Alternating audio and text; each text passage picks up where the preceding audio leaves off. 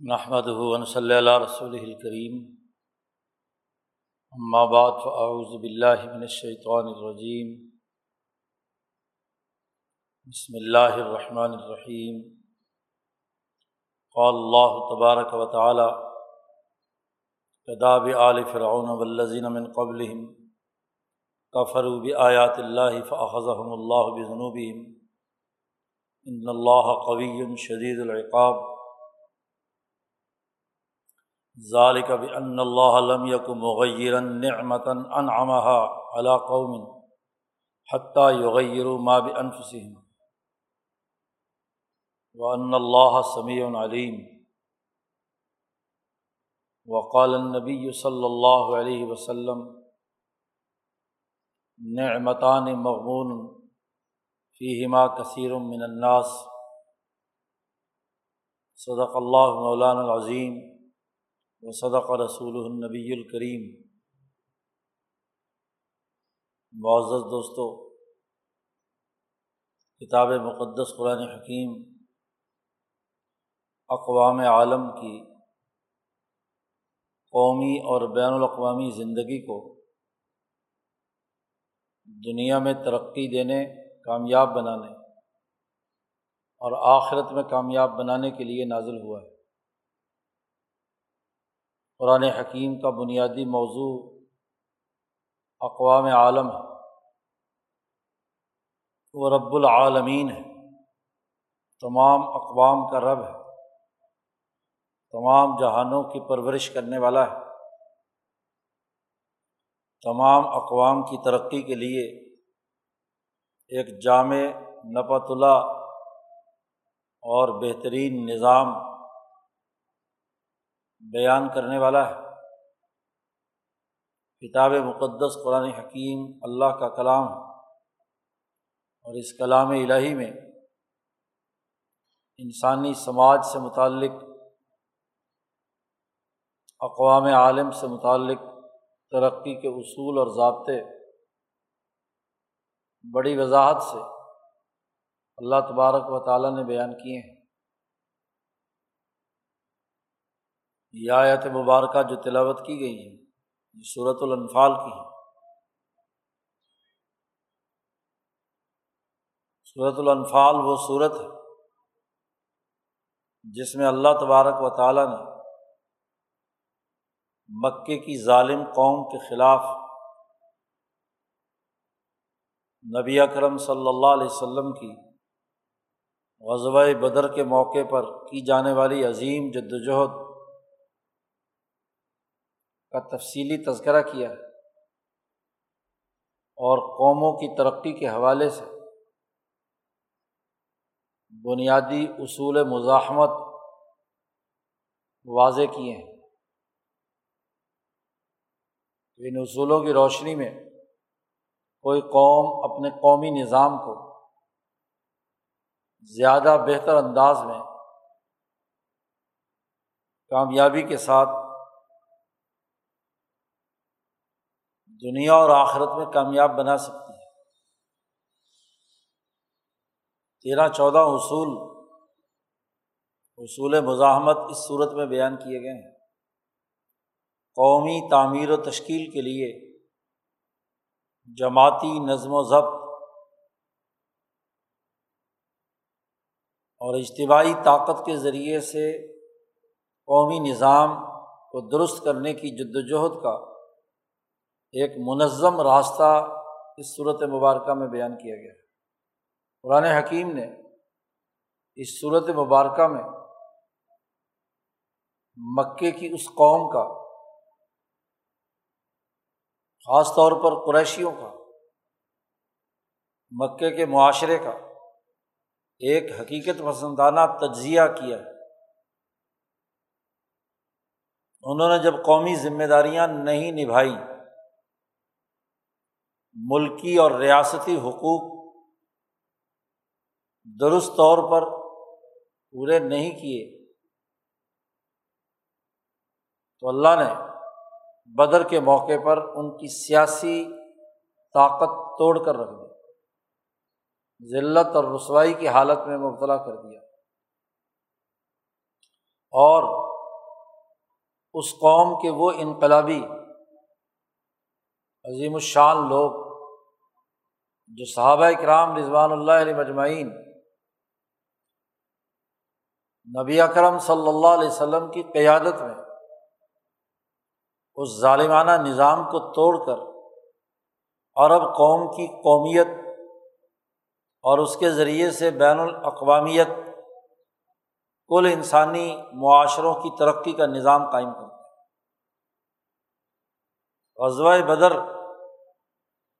وہ turning point ہے کہ جب نبی اکرم صلی اللہ علیہ وسلم کی تربیت یافتہ جماعت مدینہ منورہ میں اپنا قومی نظام قائم کرتی ہے اور مکے کی ظالمانہ ریاست، جاہلانہ طور طریقے، مفسدانہ طرز عمل کا خاتمہ کیا جاتا ہے۔ اس موقع پر اللہ تبارک و تعالیٰ نے جن اہم اور بنیادی باتوں کی طرف توجہ دلائی ہے، قرآن حکیم نے ان میں سے یہ ایک اہم بات یہاں پر بیان فرمائی ہے۔ ایک قانون اور ضابطہ اقوام عالم کے تناظر میں بیان کیا ہے کہ جب کوئی قوم اپنے اوپر اپنی سوسائٹی، اپنے معاشرے میں وجود میں آنے والے انعامات الہیہ کا انکار کرتی ہے، نعمتوں کا انکار کرتی ہے۔ اس کی سزا بہت سخت طور پر انہیں دی جاتی ہے۔ ان کی حالت بدل جاتی ہے۔ ذلت اور رسوائی ان پر مسلط ہو جاتی ہے۔ قرآن حکیم نے مکے کی اس ریاست کے طرز فکر و عمل کو فرونی نظام سے مشابہت دیتے ہوئے کہا کداب عال فرعون؟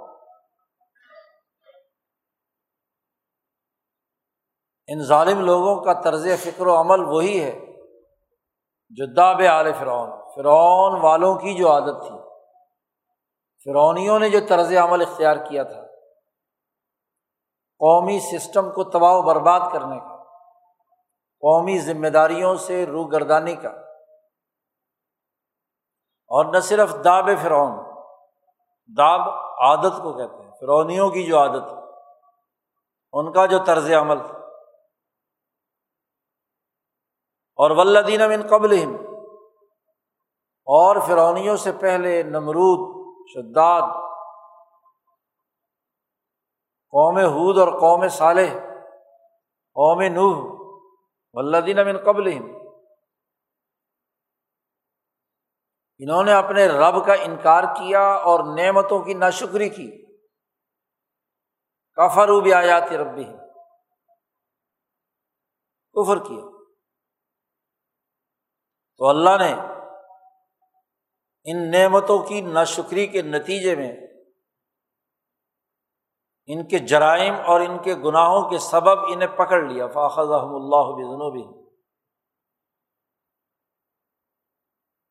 گویا کہ انسانی تاریخ کا ایک مختصر تذکرہ کر کے قومی زندگی سے متعلق ایک بنیادی حقیقت کی نشاندہی کی۔ اقوام عالم میں انسانی تاریخ بڑی اہمیت رکھتی ہے۔ تاریخ کا سیاست سے اور سیاست کا تاریخ سے بڑا گہرا تعلق ہے۔ تاریخ کے بغیر سیاسی شعور پیدا نہیں ہو سکتا۔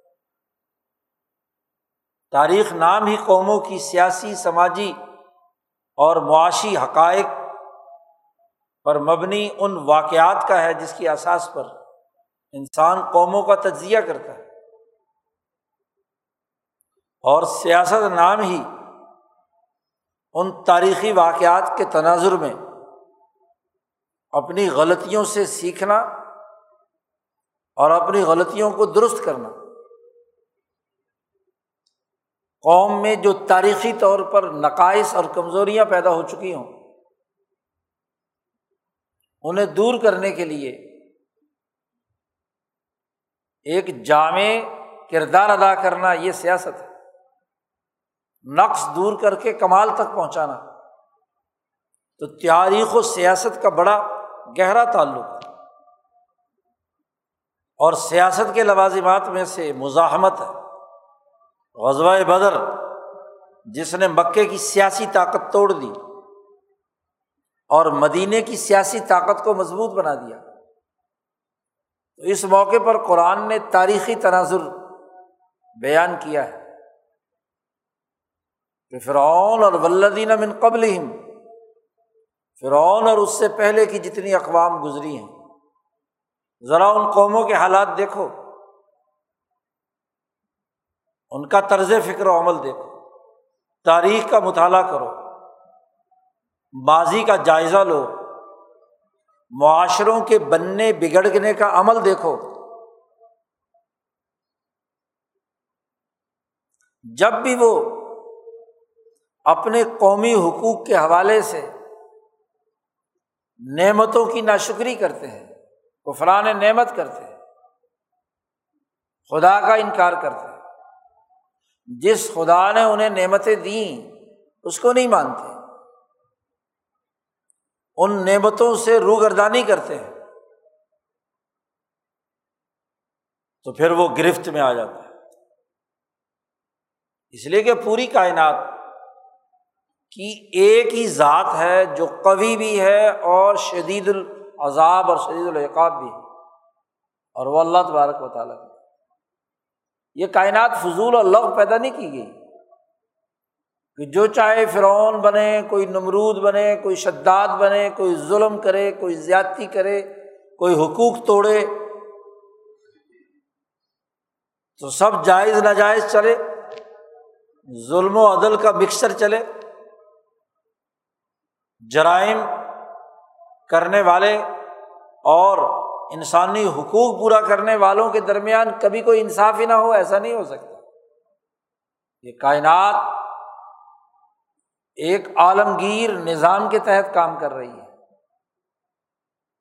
یہاں زمانے کے مختصر حصے کوئی حیثیت نہیں رکھتے۔ یہ زمانے کے تمام دائرے جمع ہیں۔ ایک ذات باری تعالیٰ کے قدرت میں ہے زمان و مکان اس کے قبضے میں ہے تاریخ کا ماضی کا دو ہزار سال ہو ہزار سال ہو، پانچ سو سال ہو، سو سال پہلے ہو یا سو سال بعد ہو، سب ایک عالمگیر نظام میں پروئے ہوئے کسی زمانے کا کوئی فرعون یہ سمجھے کہ بس آنا ربو کو ملا میں سب کچھ ہوں۔ جو چاہے مرضی ظلم کروں، زیادتی کروں، تشدد کروں، قتل و غارت گری کا ارتکاب کروں، قانون توڑوں، آئین توڑوں معصوم انسانوں پر ظلم کروں، جھوٹے الزامات لگا کر انہیں گرفتار کروں، سزا دوں۔ اگر کسی زمانے میں کسی حکمران کے دماغ میں یہ خناس ہے، تو اسے سمجھ لینا چاہیے کہ وہ اس طاقتور خدا کے عذاب سے نہیں بچ سکتا۔ یہ سارے زمانے آدم سے لے کر آخری انسان تک جڑے ہوئے ہیں۔ یہ ہے وہ تاریخی حقیقت۔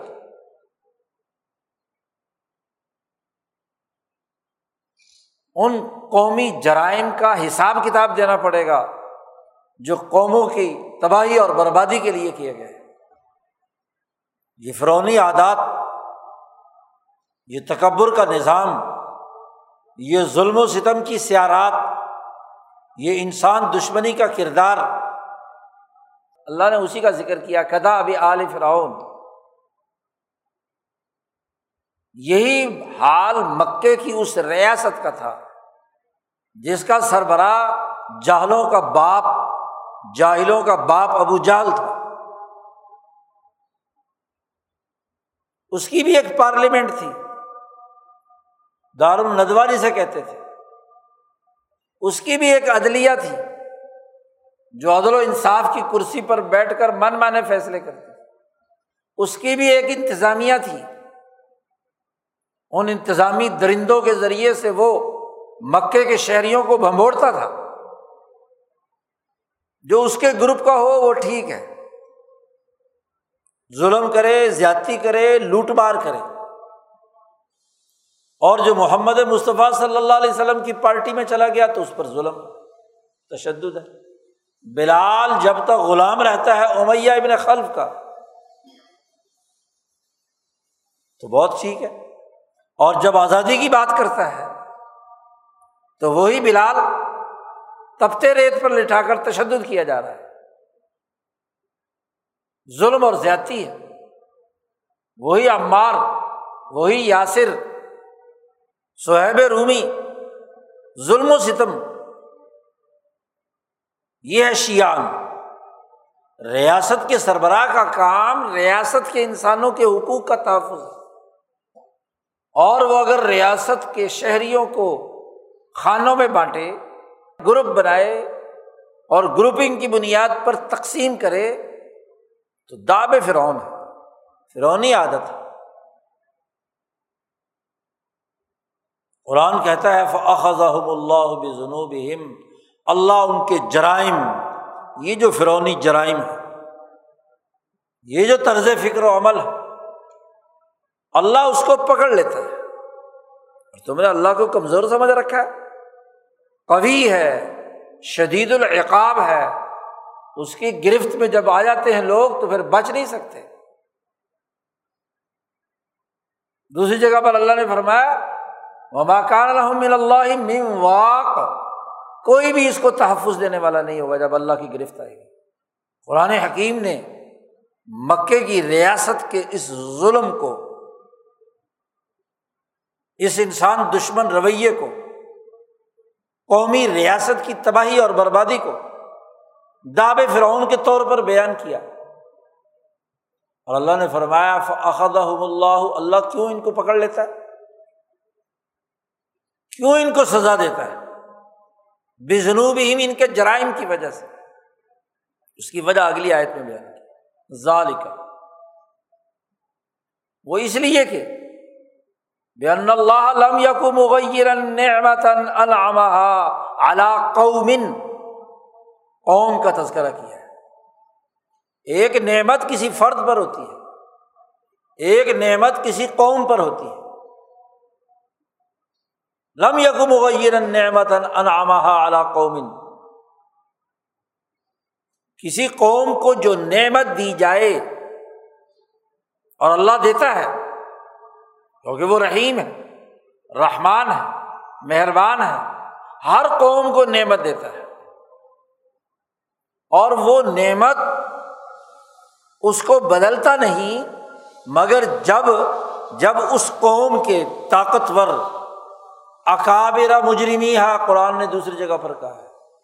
مجرموں میں سے جو بڑے بڑے مجرم ہیں،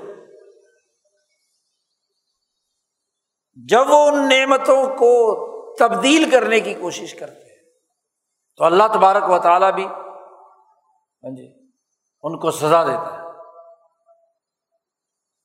حتیٰ یغیر بھی انفسیم جب وہ خود ان نعمتوں کو بدلتے ہیں نعمتوں کا غلط استعمال کرتے ہیں، نعمتوں کی ناشکری کرتے ہیں، تو اللہ سزا دیتا ہے۔ وجہ بیان کی ہے، علت بیان کی ہے۔ دین اسلام کی سب سے بڑی خصوصیت یہ ہے کہ یہ علت و معلول کی بنیاد پر بات کرتا ہے۔ قانون کی ریزن کیا ہے؟ اس کے بنیادی منطق کیا ہے؟ اس کا بنیادی قاعدہ اور ضابطہ کیا ہے؟ قرآن اس تناظر میں گفتگو کرتا ہے۔ بے عقلی کی باتیں نہیں کرتا، عقل و شعور اپیل کرتا ہے۔ اب ذرا اندازہ لگائیے، ذرا مکے کی ریاست کا تاریخی تجزیہ کیجیے اس آیت کے تناظر میں کہ مکے والوں کو کون کون سی نعمت ملی ہوئی تھی۔ سب سے پہلے مکے کے لوگ، ابراہیم علیہ السلام کے بیٹے اسماعیل کی اولاد۔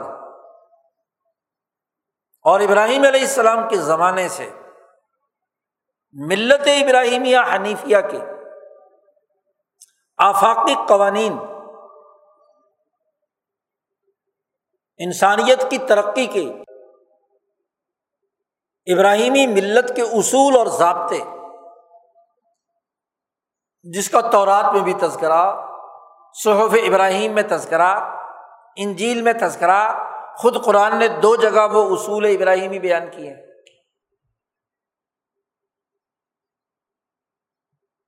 کہ اللہ کی عبادت کرو، کسی کو شریک نہ ٹھہرو۔ والدین کے حقوق ادا کرو، اولاد کو قتل مت کرو۔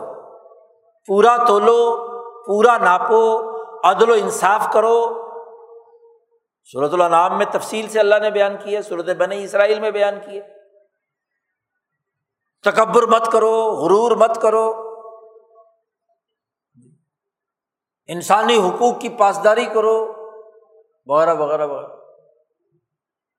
انسانی حقوق کے تحفظ کے تمام اصول بیان کیے ہیں۔ ایک اصول، ایک بنیادی قانون اللہ کی توحید کا ہے، باقی سب حقوق انسانیت دوستی۔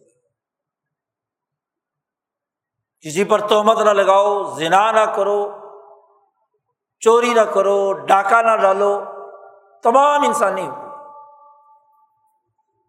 یہ آئین نافذ تھا مکہ میں شروع دن سے۔ اب ذرا مکے کی تاریخ اٹھا کر دیکھیے۔ اسماعیل علیہ السلام سے لے کر حضرت محمد مصطفیٰ صلی اللہ علیہ وسلم تک اس ریاست مکہ کا ایک آئین تھا۔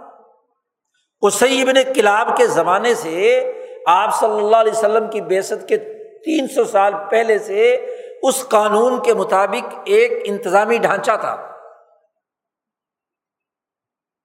ایک عدلیہ تھی۔ ایک پارلیمنٹ تھی دار الدوا بارہ وزیر اور مشیر تھے۔ پورا ایک ریاستی ڈھانچہ تھا۔ جس میں مہمان نوازی، انسانی حقوق، قتل انسانیت کے ارتکاب والے کو سزا، چوری، ڈاکہ وغیرہ وغیرہ جو آفاقی انسانی قوانین ہے کسی ریاست کے لیے سب سے بڑا انعام کسی بھی قوم کے لیے، اس قوم کے تمام افراد کو ایک اجتماعیت میں پرونے والا قانون چاہیے، شریعت چاہیے۔ آئین چاہیے، دستور چاہیے۔ اور ایسا آئین قانون اور دستور کہ جس کی نظر میں ہر بڑا چھوٹا برابر ہو۔ کوئی فرق نہ ہو۔ حکمران ہو، طاقتور ہو، یا ایک غریب، مزدور اور کسان ہو، آئین اور قانون کی نظر میں سب برابر ہو۔ تبھی اجتماعیت قائم ہوتی ہے۔ دنیا میں کسی قانون نے مادی بنیادوں پر بنا ہو، مذہبی بنیادوں پر بنا ہو، ظلم جائز نہیں ہے۔ بنیادی انسانی اقدار کی خلاف ورزی درست نہیں ہے۔ تو ایک قانون جو اس ریاست کے تمام شہریوں کو شہری حق دے۔ ان کے حقوق کی حفاظت کرے اور شہری حق، ان کی جان، ان کا مال، ان کی عزت، تین باتیں قرآن نے بیان کی۔ یہ شہریت۔ شہری حقوق۔ اور جو ان حقوق کو توڑے، اس کے لیے قانون حرکت میں آئے گا۔ کسی قاتل کے لیے، کسی چور کے لیے، کسی جھوٹا بہتان لگانے والے کے لیے، اس پر کیا قانون حرکت میں آئے گا؟ ورنہ قانون کا کام سوسائٹی کے تمام لوگوں پر بلا تفریق، رنگ، نسل، مذہب، انسانی بنیادوں پر ان کی جان مال، عزت، آبرو کا تحفظ ہے۔ تو کسی قوم پر سب سے بڑی نعمت قانون قانون کی پاسداری۔ ان بنیادی اقدار، اخلاق، انسانی حقوق کا تحفظ جو اس ریاست میں بس رہے ہیں۔ پہلی بات۔ دوسری اہم ترین بات، اس مکے کی ریاست کی خصوصیت کیا تھی؟ ایک قانون تھا۔ اس قانون کو اس ابو جہل کے نظام نے توڑا۔ من مانی مرضی۔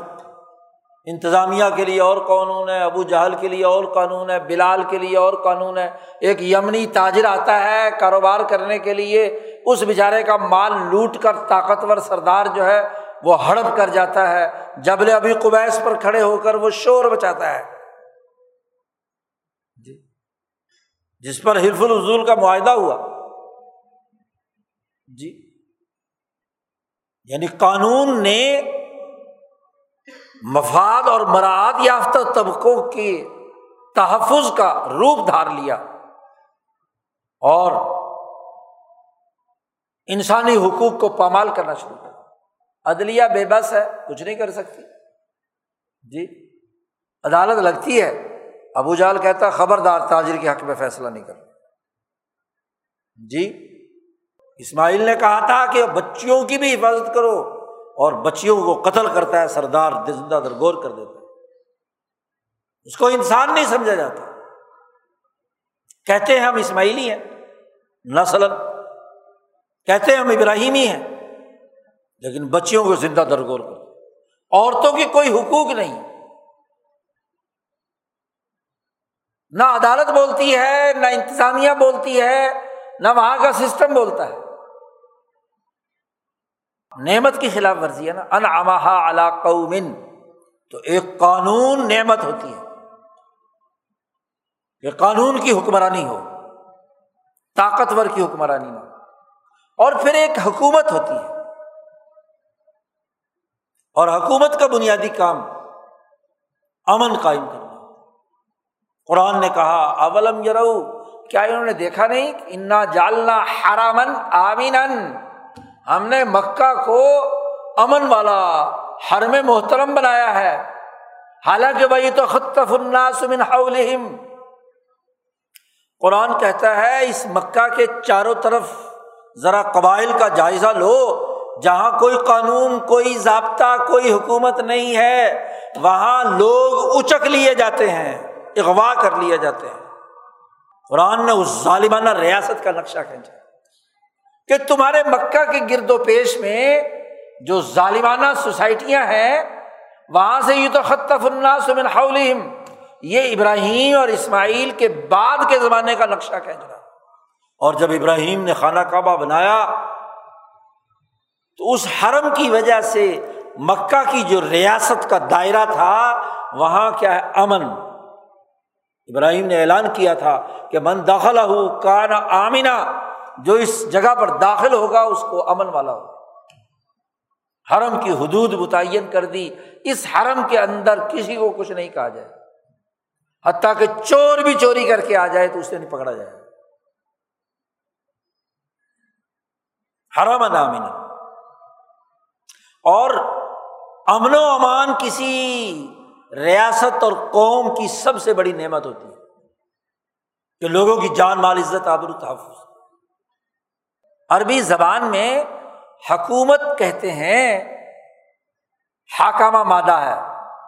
اس کا مطلب حکومت کی اصل تمام لغت کے ماہرین اسمعی اظہری افریقی، یہ لغت کے ماہرین عربی لغت کے۔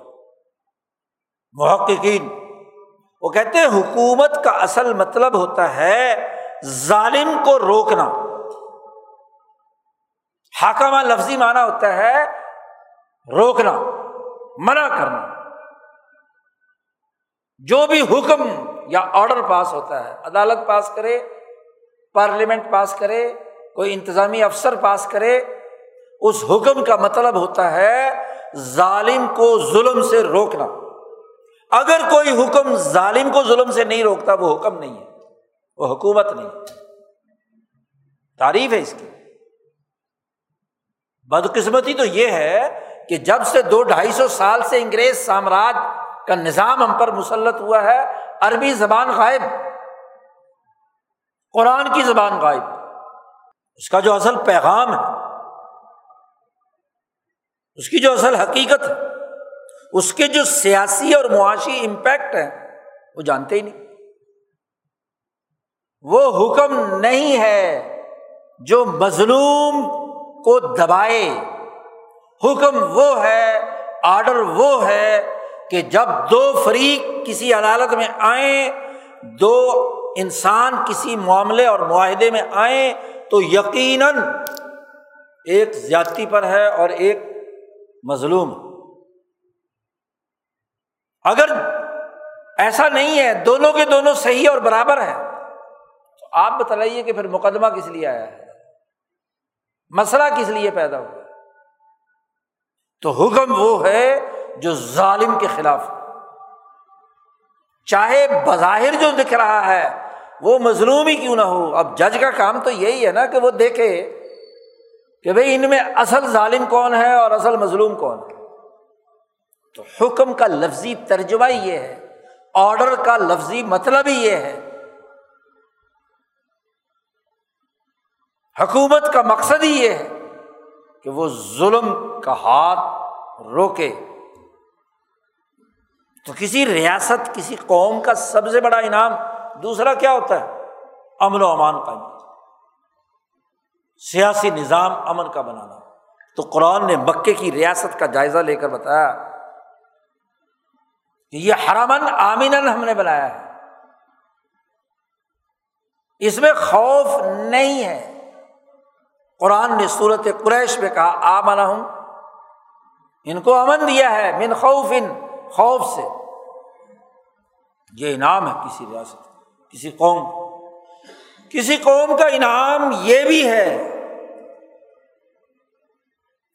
کہ اس کی معاشی سرگرمیاں وہاں بسنے والے لوگوں کے معاشی حقوق عدل و انصاف سے پورے ہوتے ہیں۔ قرآن نے مکے کے معاشی نظام کا نقشہ کھینچ کر کہا ہے کہ یہ مکے کے لوگ خوشحال ہیں۔ ان کے قافلے رحلت شتائی و سیف سردیوں میں ان کا قافلے جاتے ہیں۔ یمن کی طرف اور وہاں سے ہندوستان کا مال، یمنی مال لے کر آتے ہیں تو بڑا پرافٹ کماتے ہیں۔ مکے میں نہ زراعت ہے، نہ کوئی صنعت ہے۔ مکے میں جو معاشی وسائل کے حصول کا سب سے بڑا ذریعہ تجارت ہے۔ اور تجارت کا رحلت شتا یمن کی طرف تھا۔ ذرا نقشے پر نظر دوڑائیں۔ اور گرمیوں میں شام کی طرف تھا جو ٹھنڈا علاقہ تھا۔ وسیف گرمی کے قافلے ادھر جاتے ہیں۔ تجارت کی تجارت اور مہینہ دو مہینے ٹھنڈے علاقوں میں کیا ہے؟ معاشی خوشحالی بھی اور اس کے ساتھ ساتھ کاروبار بھی اور ٹھنڈے علاقے میں تاجروں کے مزے بھی۔ اور سخت سردیوں میں شام میں جہاں برف پڑ رہی ہے وہاں یمن کی گرمی۔ مکے میں بھی سردی جو پڑتی ہے، اس کے بھی نجات حاصل کر کے یمن پہنچ جاتے تو گرمی کے مزے بھی۔ یمن جو خوشحال، بہترین ہاں جی بحیرہ احمر کے دھانے پر واقع شمالی اور جنوبی یمن۔ ترقی یافتہ، تجارت کا مرکز، باب المندب۔ جس میں تمام تجارتی قافلے ہندوستان سے پہنچ رہے ہیں، افریقہ کے وسائل آ رہے ہیں، اور یمن سے تم مال لے کر آتے ہو، تو تمہارا ایک بین الاقوامی روٹ ہے۔ کیا کرتے تھے یہ عرب کے تاجر؟ ہندوستان کی تلواریں، ہندوستان کے مثالیں، یہاں کے کپڑے، یہاں کی چیزیں، تیار شدہ مال، جڑی بوٹیاں، ادویات، وہ یہاں سے یمن جاتی تھی اور یمن کے تاجر وہاں سے اٹھا کر کیا ہے؟ مکہ لاتے تھے۔ تیس تیس میل لمبے بازار لگتے تھے۔ عالمی مارکیٹ تھی مکہ۔ بین الاقوامی تاجر وہاں آتا تھا۔ اور پھر یہاں سے مال اٹھاتے ہیں اور شام اور شام سے آگے پورا یورپ۔ مصر۔ تمام شمالی ایشیائی علاقے، بین الاقوامی روٹ ہے مکہ۔ تو معاشی خوشحالی، تو نعمت نہیں ہے یہ۔ کتنی بڑی نعمت۔ اور پھر جب مکہ میں بازار لگتا، میلہ لگتا، تو شامی تاجر بھی آ جاتا، یمنی تاجر بھی آ جاتا۔ اور اگر کوئی ہندوستان سے پہنچا ہوا، بڑا تاجر یمن پہنچا ہوا ہوتا، وہ بھی مکہ آ جاتا۔ ذرا ویدک دھرم کی کتابیں ویدیں پڑھو، تو اس زمانے کا ہندو برہمن مکہ جاتا تھا۔ اس کا تذکرہ ان کی کتابوں میں موجود ہے۔ ہم نے اپنے علاقے کی قوموں کی تاریخ تو پڑھنی نہیں ہے۔ ان کے مذاہب سے تو واقفیت رکھنی نہیں ہے۔ انگریز سامراج کے تسلط کے بعد یورپ کے تو ہر فرانس، جرمنی، برطانیہ اور سات سمندر پار امریکہ اس کے قانون، زبان، تہذیب، وہ تو پڑھنی ہے، لیکن اپنی ان دھرتی کی قوموں کی تاریخ، سوسائٹی کی تشکیل کے حوالے سے نفرت ہمارے دماغوں میں ڈال تو یہاں کا تاجر مکہ پہنچتا ہے۔ تو اس کی بنیاد پر مکہ خوشحال ترین ریاست تھی اور مکے کے تاجروں کے مالدار ترین تاجر تھے۔ خوشحالی تھی۔ قرآن نے اس کا تذکرہ کیا۔ تو قرآن نے یہ جو کہا ہے کہ جب اللہ تعالیٰ کسی قوم پر کوئی انعام نازل کرتا ہے، تو وہ انعام اس وقت تک نہیں بدلتا جب تک کہ خود وہ اس انعام کی ناشکری نہ کرے۔ اب قوم کی تشکیل کے لیے تین باتیں جیسے میں نے ابھی عرض کی۔ آئین اور قانون، سیاسی امن منظم حکومت، جو امن و امان قائم کرنے والی۔ ہے معاشی، خوشحالی اور تجارت کا نظام۔ ابراہیم علیہ السلام کے بعد سے ان قریشیوں کی طاقت اور قوت حرم کی وجہ سے یہ تینوں انعامات ان پر موجود تھے۔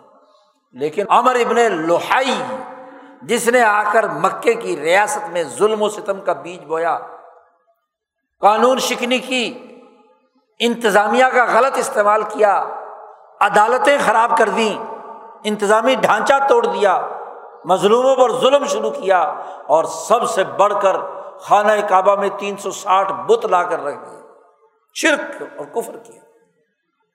یہ ابو جہل کا نظام اس کا نمائندہ ہے۔ اس نعمت کا جو ان امہا علا قومن قریشن حذف نکال لو یا قرآن کی آئے تھے کیونکہ تذکرہ کس کا ہو رہا ہے؟ مکے کی ریاست کا۔ اور قریش کا لفظ اس لیے نہیں لکھا کہ دنیا بھر کی تمام اقوام کے لیے قانون بیان کر رہا ہے قرآن۔ جی اس کے پاس یہ انعام موجود تھا اللہ کی طرف سے۔ عزت تھی، افتخار تھا، کامیابی تھی، امن تھا۔ تو قرآن کہتا ہے کہ جب کسی قوم پر اللہ انعام کرتا ہے تو وہ انعام اس وقت تک نہیں چھینتا، جب تک کہ وہ خود اس نعمت کی ناشکری نہ کرے۔ اب سیاسی طاقت دی تھی، قانونی ریاستی قوت دی تھی، عدالتی طاقت دی تھی، معاشی تجارت اور اس کی قوت اور خوشحالی دی تھی، اس لیے کہ انسانوں کے لیے کام کرے۔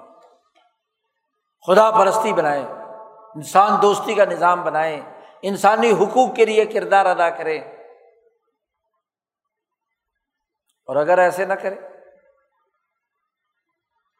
اس کی خلاف ورزی کرے۔ توحید کے بجائے شرک کیا، امن کے بجائے بد امنی قائم کی، معاشی خوشحالی کو بجائے بدحالی پیدا کی۔ وسائل، جب بکے کے تاجروں کے پاس جمع ہونا شروع ہو گئے، تو بلال سے بھی چھین لو صہیب سے بھی چھین لو، یمنی تاجر سے بھی چھین لو ہاں جی باہر سے آنے والوں سے چھین لو، وہاں کے کمزوروں سے چھین لو۔ قرآن نے صورت النساء میں نقشہ کھینچا ہے کہ یتیموں کا مال نہیں تم چھوڑتے، عورتوں پر ظلم کرتے ہو، ان کے حقوق نہیں دیتے۔ تو نعمت قومن، اللہ نے ایک نعمت دی تھی اور تم نے اسے بدل دیا۔ جب بدل دیا تو اللہ نے سزا دینی اللہ نے سزا دی ہے۔ غزوہ بدر کے بعد قرآن حکیم کہتا ہے کہ ہم نے رسول اللہ صلی اللہ علیہ وسلم کے ذریعے سے تمہاری قومی جو طاقت اور قوت انعامات کی ناشکری کر رہی تھی، قانون شکنی کر رہی تھی، خرابی پیدا کر رہی تھی، ہم نے اسے بدل دیا۔ ستر بڑے بڑے سردار قتل کر دیے گئے بدر کے دائرے میں۔ اور مکے کی ریاستی، سیاسی قوت فلاں کی گھاٹ اتار دنیا کو پتہ چل گیا کہ ان کے پاس تو کچھ بھی نہیں ہے۔ جی۔ اور اگلے ہی دو تین سال بعد اتنا کہت پڑتا ہے پانچ ہجری میں کہ مکے والوں کے پاس کھانے کو کچھ نہیں۔ ابو سفیان ان کے سربراہ رسول اللہ صلی اللہ علیہ وسلم کے پاس بھیک مانگنے آتے ہیں۔ کہ تیرے بھتیجے بھانجے جو ہے نا بیمار پڑ گئے ہیں، کھانے کو کچھ نہیں ہے ہمارے لیے ہاں جی گندم کی فراہمی کا بندوبست کرو۔ معاشی ذلت۔ تو اللہ نعمت نہیں بدلتا جب تک کہ لوگ اس نعمت کی خود نہ شکری نہیں کرتے۔ ان اللہ لا یغیر ما بقوم حتیٰ یغیر ما بانفسہم۔ وہ خود اس نعمت کو خرابی پیدا کرتے ہیں تو اللہ تعالیٰ وہ نعمت اٹھا لیتا ہے۔ قانون کی نعمت دی تھی تو قانون توڑا انہوں نے۔ امن و امان کی سیاست کی طاقت دی تھی، اس کو توڑا انہوں نے۔ معاشی خوشحالی دی تھی، اس کو توڑا۔ اور ایک بہت اہم بات رسول اللہ صلی اللہ علیہ وسلم نے فرمائی، میں نے خطبے میں حدیث تلاوت کی ہے، بخاری ترمزی ابن ماجا سیاستہ کی کتابوں میں یہ حدیث موجود ہے۔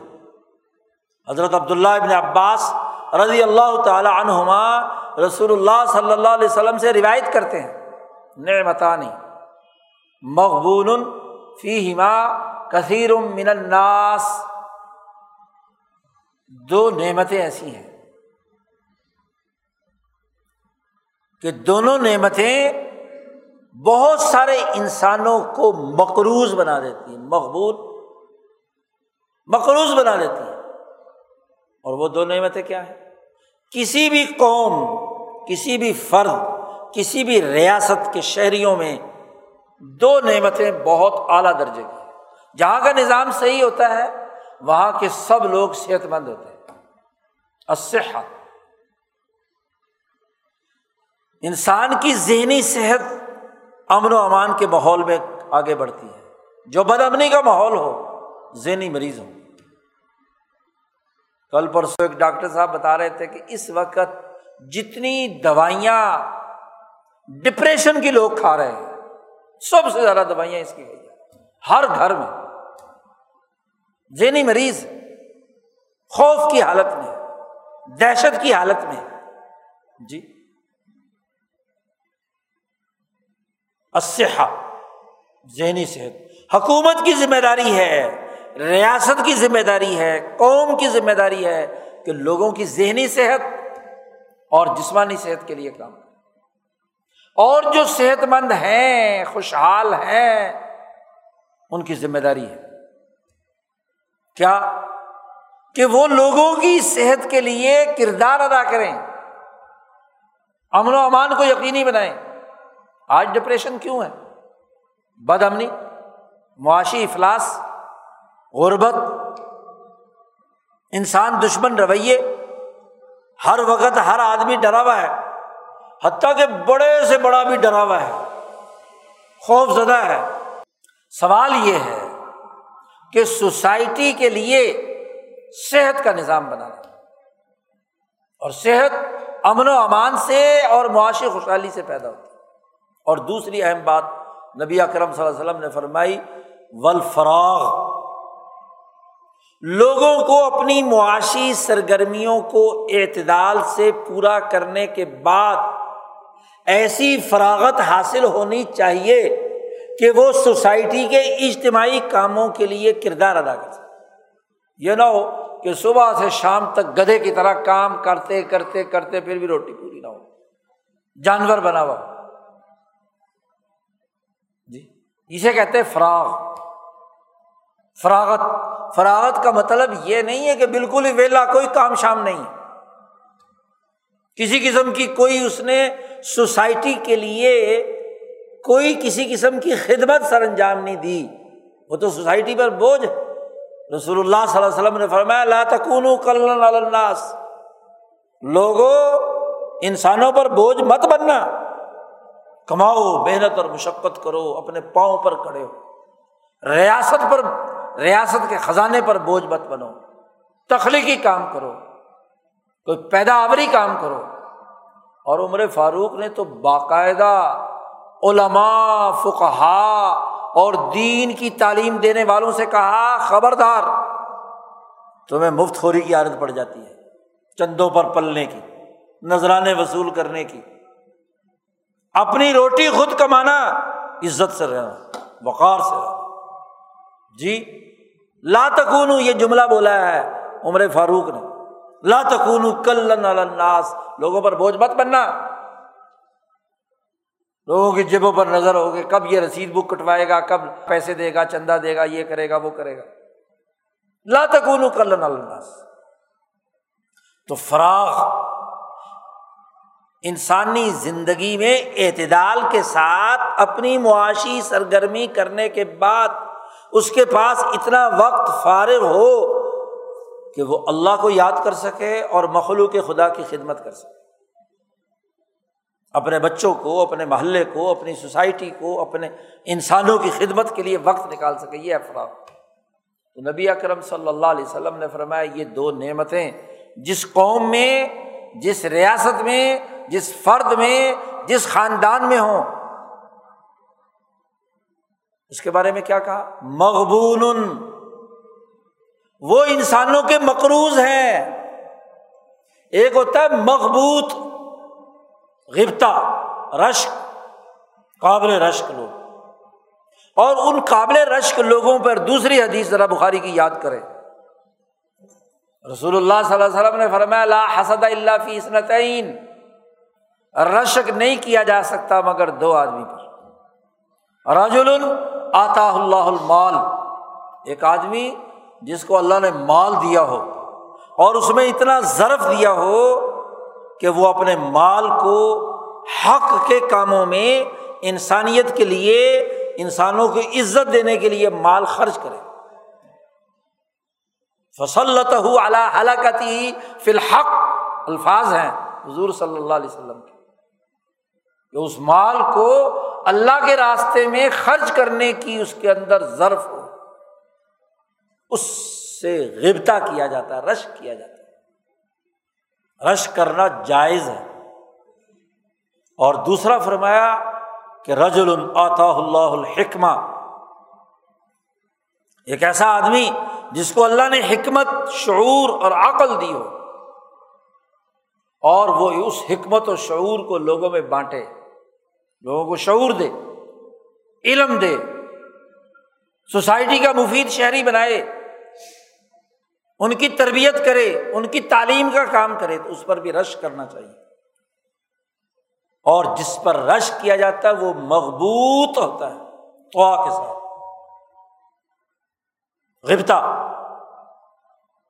اور جس کے پاس صحت بھی ہو، مال بھی ہو، اس کے پاس عقل بھی ہو، اور فراغت بھی ہو، اور وہ لوگوں کے حقوق ادا نہ کرے، اور زیادہ مال۔ جی ننانوے کے پھیر میں پڑ جائے۔ لوٹ لو ادھر سے ادھر سے ادھر سے۔ اچھا فارغ ہے تو فراغت میں مزید ایسے حربے استعمال کرے کہ کیسے قانون شکنی کرنی ہے، کیسے توڑنا ہے، کیسے غریبوں پر ظلم کرنا ہے۔ تو وہ کون؟ ہوتا ہے مقبول تو رسول صلی اللہ علیہ وسلم نے فرمایا کہ انسانوں کی اکثریت جب صحت مند ہوتی ہے اور فراغت سے ہوتی ہے تو لوگوں کی مقروض ہوتی ہے۔ کام نہیں کرتی، کسل مندی پیدا ہو جاتی ہے، عیاشی کی زندگی پیدا ہو جاتی ہے۔ جن کے پاس مال ہوتا ہے، جنہیں ہاں جی زیادہ کام کرنے کی ضرورت نہیں ہوتی، تو وہ فارغ وقت شیطان دماغ میں داخل ہوتا ہے اور وہ وسائل غلط استعمال کرنے، قوم پر قرضے چڑھانے، قوم کو ذلیل اور رسوا کرنے ان کے حقوق توڑنے کے اندر خرچ کرتا ہے۔ اسی کو رسول اللہ صلی اللہ علیہ وسلم نے فرمایا، مقبول وہ مقبول۔ وہ مقبوط نہیں ہے۔ وہ قابل تقلید نہیں ہے۔ جو اپنی صحت اور اپنے فراغت کو سوسائٹی کے انسانی حقوق توڑنے کے لیے استعمال کرتا ہے، وہ مقبول ہے، مقروض ہے۔ سوسائٹی۔ تو اللہ نعمت نہیں چھینتا جب تک کہ کیا ہے، اس کے حقوق نہ توڑے جائے انعامات کی خلاف ورزی رکھی جائے۔ تو قرآن نے مکی ریاست کا نقشہ کھینچ کر اس سوال کا جواب دیا ہے کہ یہ جو ابراہیم علیہ السلام کے زمانے سے مکہ کی ریاست، ان کی نسل کی چلی آ رہی تھی، آج یہ بدر میں اور اس کے بعد آگے ہاں جی ہدیبیہ میں عہد میں احزاب میں یہ ملیا میٹ ہو گئی۔ تو تاریخی تجزیہ کرتے ہوئے قرآن نے کہا کہ ان کی عادتیں فرونی عادتیں تھیں۔ ولدین من قبل ان کی عادتیں تھیں۔ اور جب کسی قوم میں یہ نعمتوں کی ناشکری شروع ہوتی ہے، تو پھر اللہ فعد اللہ بنوب ان کے جرائم کی وجہ سے انہیں کیا ہے؟ پکڑ لیتے۔ گرفت میں لیتے گرفت میں آ جاتے ہیں۔ تو سوال کا جواب دیا ہے کہ مکے کی ہزار سالہ ریاست توڑ دی اور اس کی جگہ پر مدینے کی ریاست غالب آ کر اس مکے کو بھی اپنے زیر اقتدار لے آئی۔ تو یہ عمل کیوں ہوا؟ اللہ نے علت و معلول کے نظام کے تحت یہ جواب دیا کہ ہم ایسا ہی کرتے ہیں، ہر اس قوم کے ساتھ جو اپنی نعمتوں کی قدر نہیں کرتی۔ اپنے بنائے ہوئے آئین کو توڑتی ہے، اپنے اوپر دیوی نعمت کے امن و امان کو ختم کرتی ہے۔ اس کے ساتھ ایسا ہی معاملہ کرتی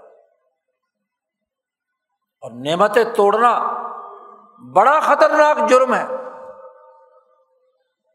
اور ان میں سب سے بڑا جرم اس قانون اور ضابطے کو توڑنا ہے جو ریاست کی شرازہ بندی کے لیے بنایا جاتا ہے۔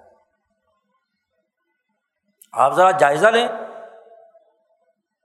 مسلمانوں پر زوال آیا تو زوال کی وجہ کیا تھی؟ یہی قانون شکن امام شاہ ولی اللہ دہلوی نے اس دلی کا نقشہ کھینچا ہے جہاں کوئی قانون اور ضابطہ نہیں تھا۔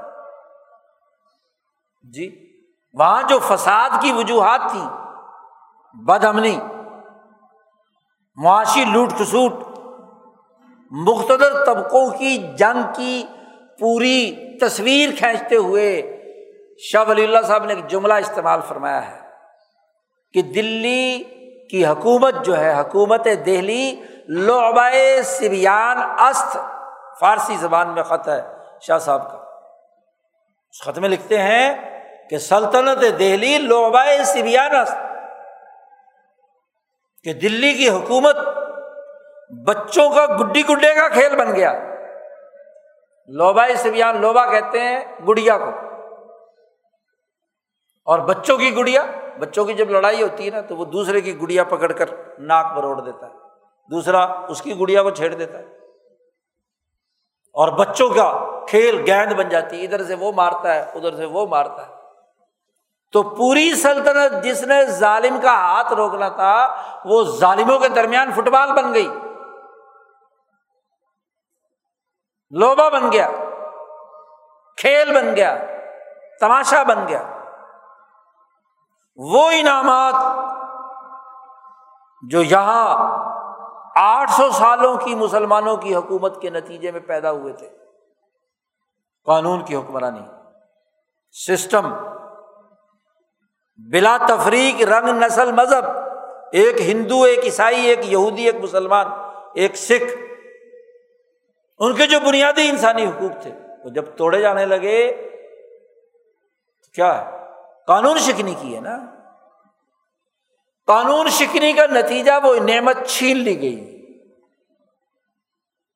ہو گیا۔ یغیرو ماں بھی انفسین اور دو سو سال تک ان ہندوستانیوں کے اوپر کوڑے برسائے گئے۔ انگریز سامراج کی طرف سے۔ آزادی سلب ہو گئی۔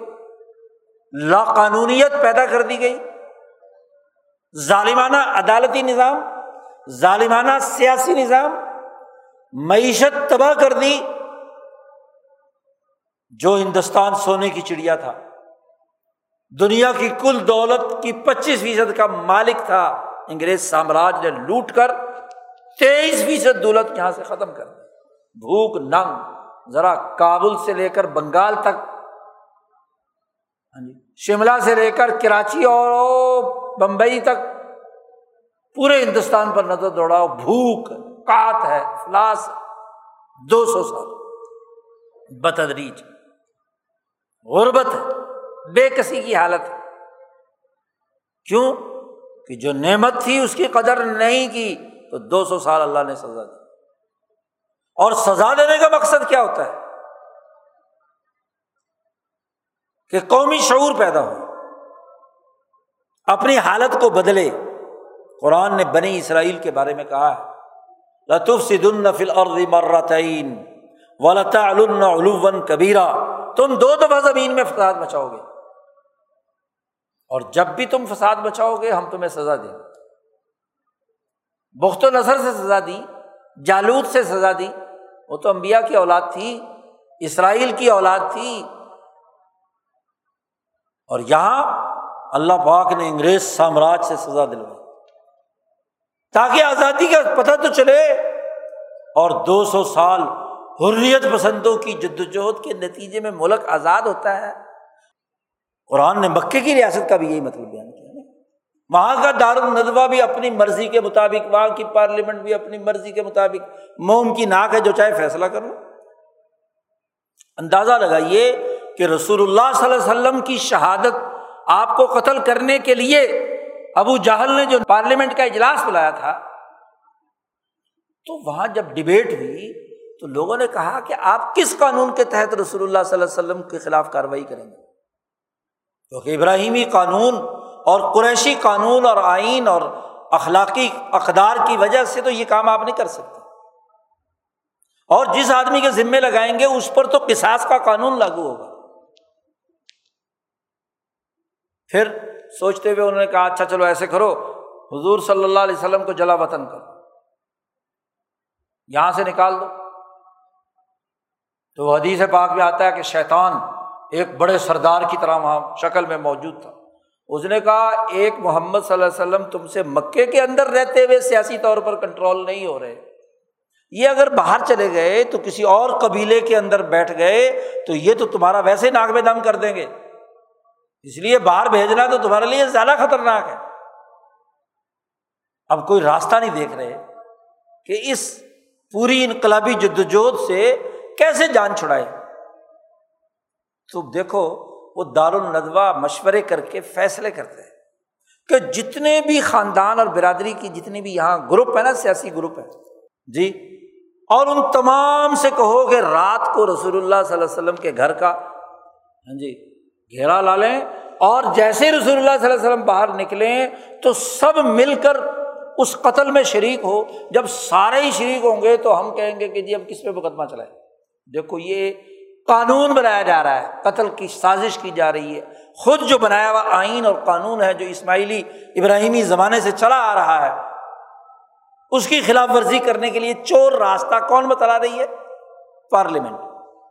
کہ اس طریقے سے پکڑو۔ اس طریقے سے سارے کے سارے شریک ہو تو ساروں پر جرم برابر کا ہو جائے گا تو کس نے مقدمہ چلانا کس کی بات ہے؟ کوئی مدعا ہی ہوگا تو پھر ہے نا؟ وہ تو اللہ میاں نے پہلے ہی حضور صلی اللہ علیہ وسلم کو بتلا دیا کہ آپ کے قتل کی تیاری کر لی انہوں آپ یہاں سے نکلے اور اپنی جگہ پر علی کو رضی اللہ تعالیٰ عنہ کو، ان کو کیا ہے؟ لٹا دیں اپنی چارپائی پر اور خود نکلے تو راتوں رات ربی اکرم صلی اللہ علیہ وسلم وہاں سے اب سارے بیٹھے دیکھ رہے ہیں، انتظار کر رہے ہیں کہ حضور باہر آئیں گے تو باہر آنے والا کون ہے؟ وہ تو علی ہے۔ تب جو منصوبہ بندی کی تھی، وہ ساری کی ساری کیا ہوگی؟ ناکام۔ تو بات یہ ہے کہ اگر پارلیمنٹ اس کو جو نعمت دی تھی، قانون سازی کی، اس کو آپ بدل دیں۔ آزادی ملی امن و امان قائم کرنے کے لیے اور وہ امن و امان کے بجائے خوف بانٹے۔ جیسا کہ دو سو سالہ دور میں انگریزوں نے کی کس کس کی تاریخ تمہارے سامنے رکھی جائے کہ کس کس کو کس نے بنایا اور پھر کیسے توڑا۔ میر جعفر کو کس نے بنایا اور کیسے ذلیل کر کے نکالا۔ میر صادق کے ساتھ کیا ہوا؟ اس مولوی شمس الدین کے خلاف، حکیم شمس الرحمان کے خلاف، مولوی مراتب علی کے خلاف اٹھارہ سو ستاون کی غداری کرنے والوں کے خلاف کیا ہوا؟ کبھی تو وہ جناب ایجنٹی کر رہے ہیں مغل شہزادوں کو قتل کرانے کے لیے۔ تو انگریزوں کے بڑے انعامات اور جیسے ہی ضرورت پوری ہو گئی تو پھر ان کے ساتھ جو سلوک کیا وہ بھی تاریخ کا حصہ ہے۔ سر سید احمد خان نے بجنور میں نواب محمود علی خان کی آزادی کی جد وجہد کے خلاف جاسوسی کی۔ شیکسپیئر کو بچایا، جو ڈی سی تھا وہاں کا، یہ وہ شیکسپیئر نہیں، دوسرا اس کے نام، اس کو بچایا، اس کے لیے خدمات سر انجام دی۔ غدر بجنور کے نام سے کتاب لکھی، انعامات دیے، یورپ کی سیر کرائی، کالج بنوایا، اور آخر میں بیٹے سے سر سید کو نکال کر باہر پھینکوا دیا۔ جی اس نے خود گھر بنایا، جو بیٹے سے قبضہ کروا کر اس کو بے دخل کر دیا۔ کسم برسی کے عالم میں کسی دوسرے کے گھر میں سر سید فوت ہوا۔ اس کی تدفین کے لیے کیا چندہ کرنا پڑا؟ ذرا الطاف حسین حالی پڑھو۔ سر سید کی تاریخ پڑھو۔ پھر بیٹے کو باپ کے خلاف استعمال کیا۔ سید محمود کو۔ اور پھر اس سید محمود سے باپ کو بروانے کے بعد خود اس کو کیا ہے؟ ذلیل اور رسوا کر کے جو علی گڑھ یونیورسٹی جس کا وہ ذمہ دار تھا، اس سے اس کو بے دخل کر صاحبزادہ آفتاب احمد خان کو مسلط کر دیا۔ پارٹی بھی خود بنائی اور خود ہی کیا ہے۔ پوری تاریخ ہے۔ تو یہی ظلم کا، یہی کدا ابھی آل فرعون، یہ فرعون کی عادت ہے۔ فرعون کا طریقہ ہے۔ ڈیوائڈ اینڈ رول لڑاؤ اور حکمرانی کرو۔ وہ ایک زمانے کے پیارے، اگلے زمانے کے کیا ہے؟ راندہ درگاہ ہو جاتے ہیں۔ اور جو راندہ درگاہ ہوتے ہیں، ان میں سے جو دوبارہ آ جائے تو اسے دوبارہ لے کر پھر مسلط کر دو اور پہلے والے کی چھٹی کرو۔ جو بھی سودا کر لے۔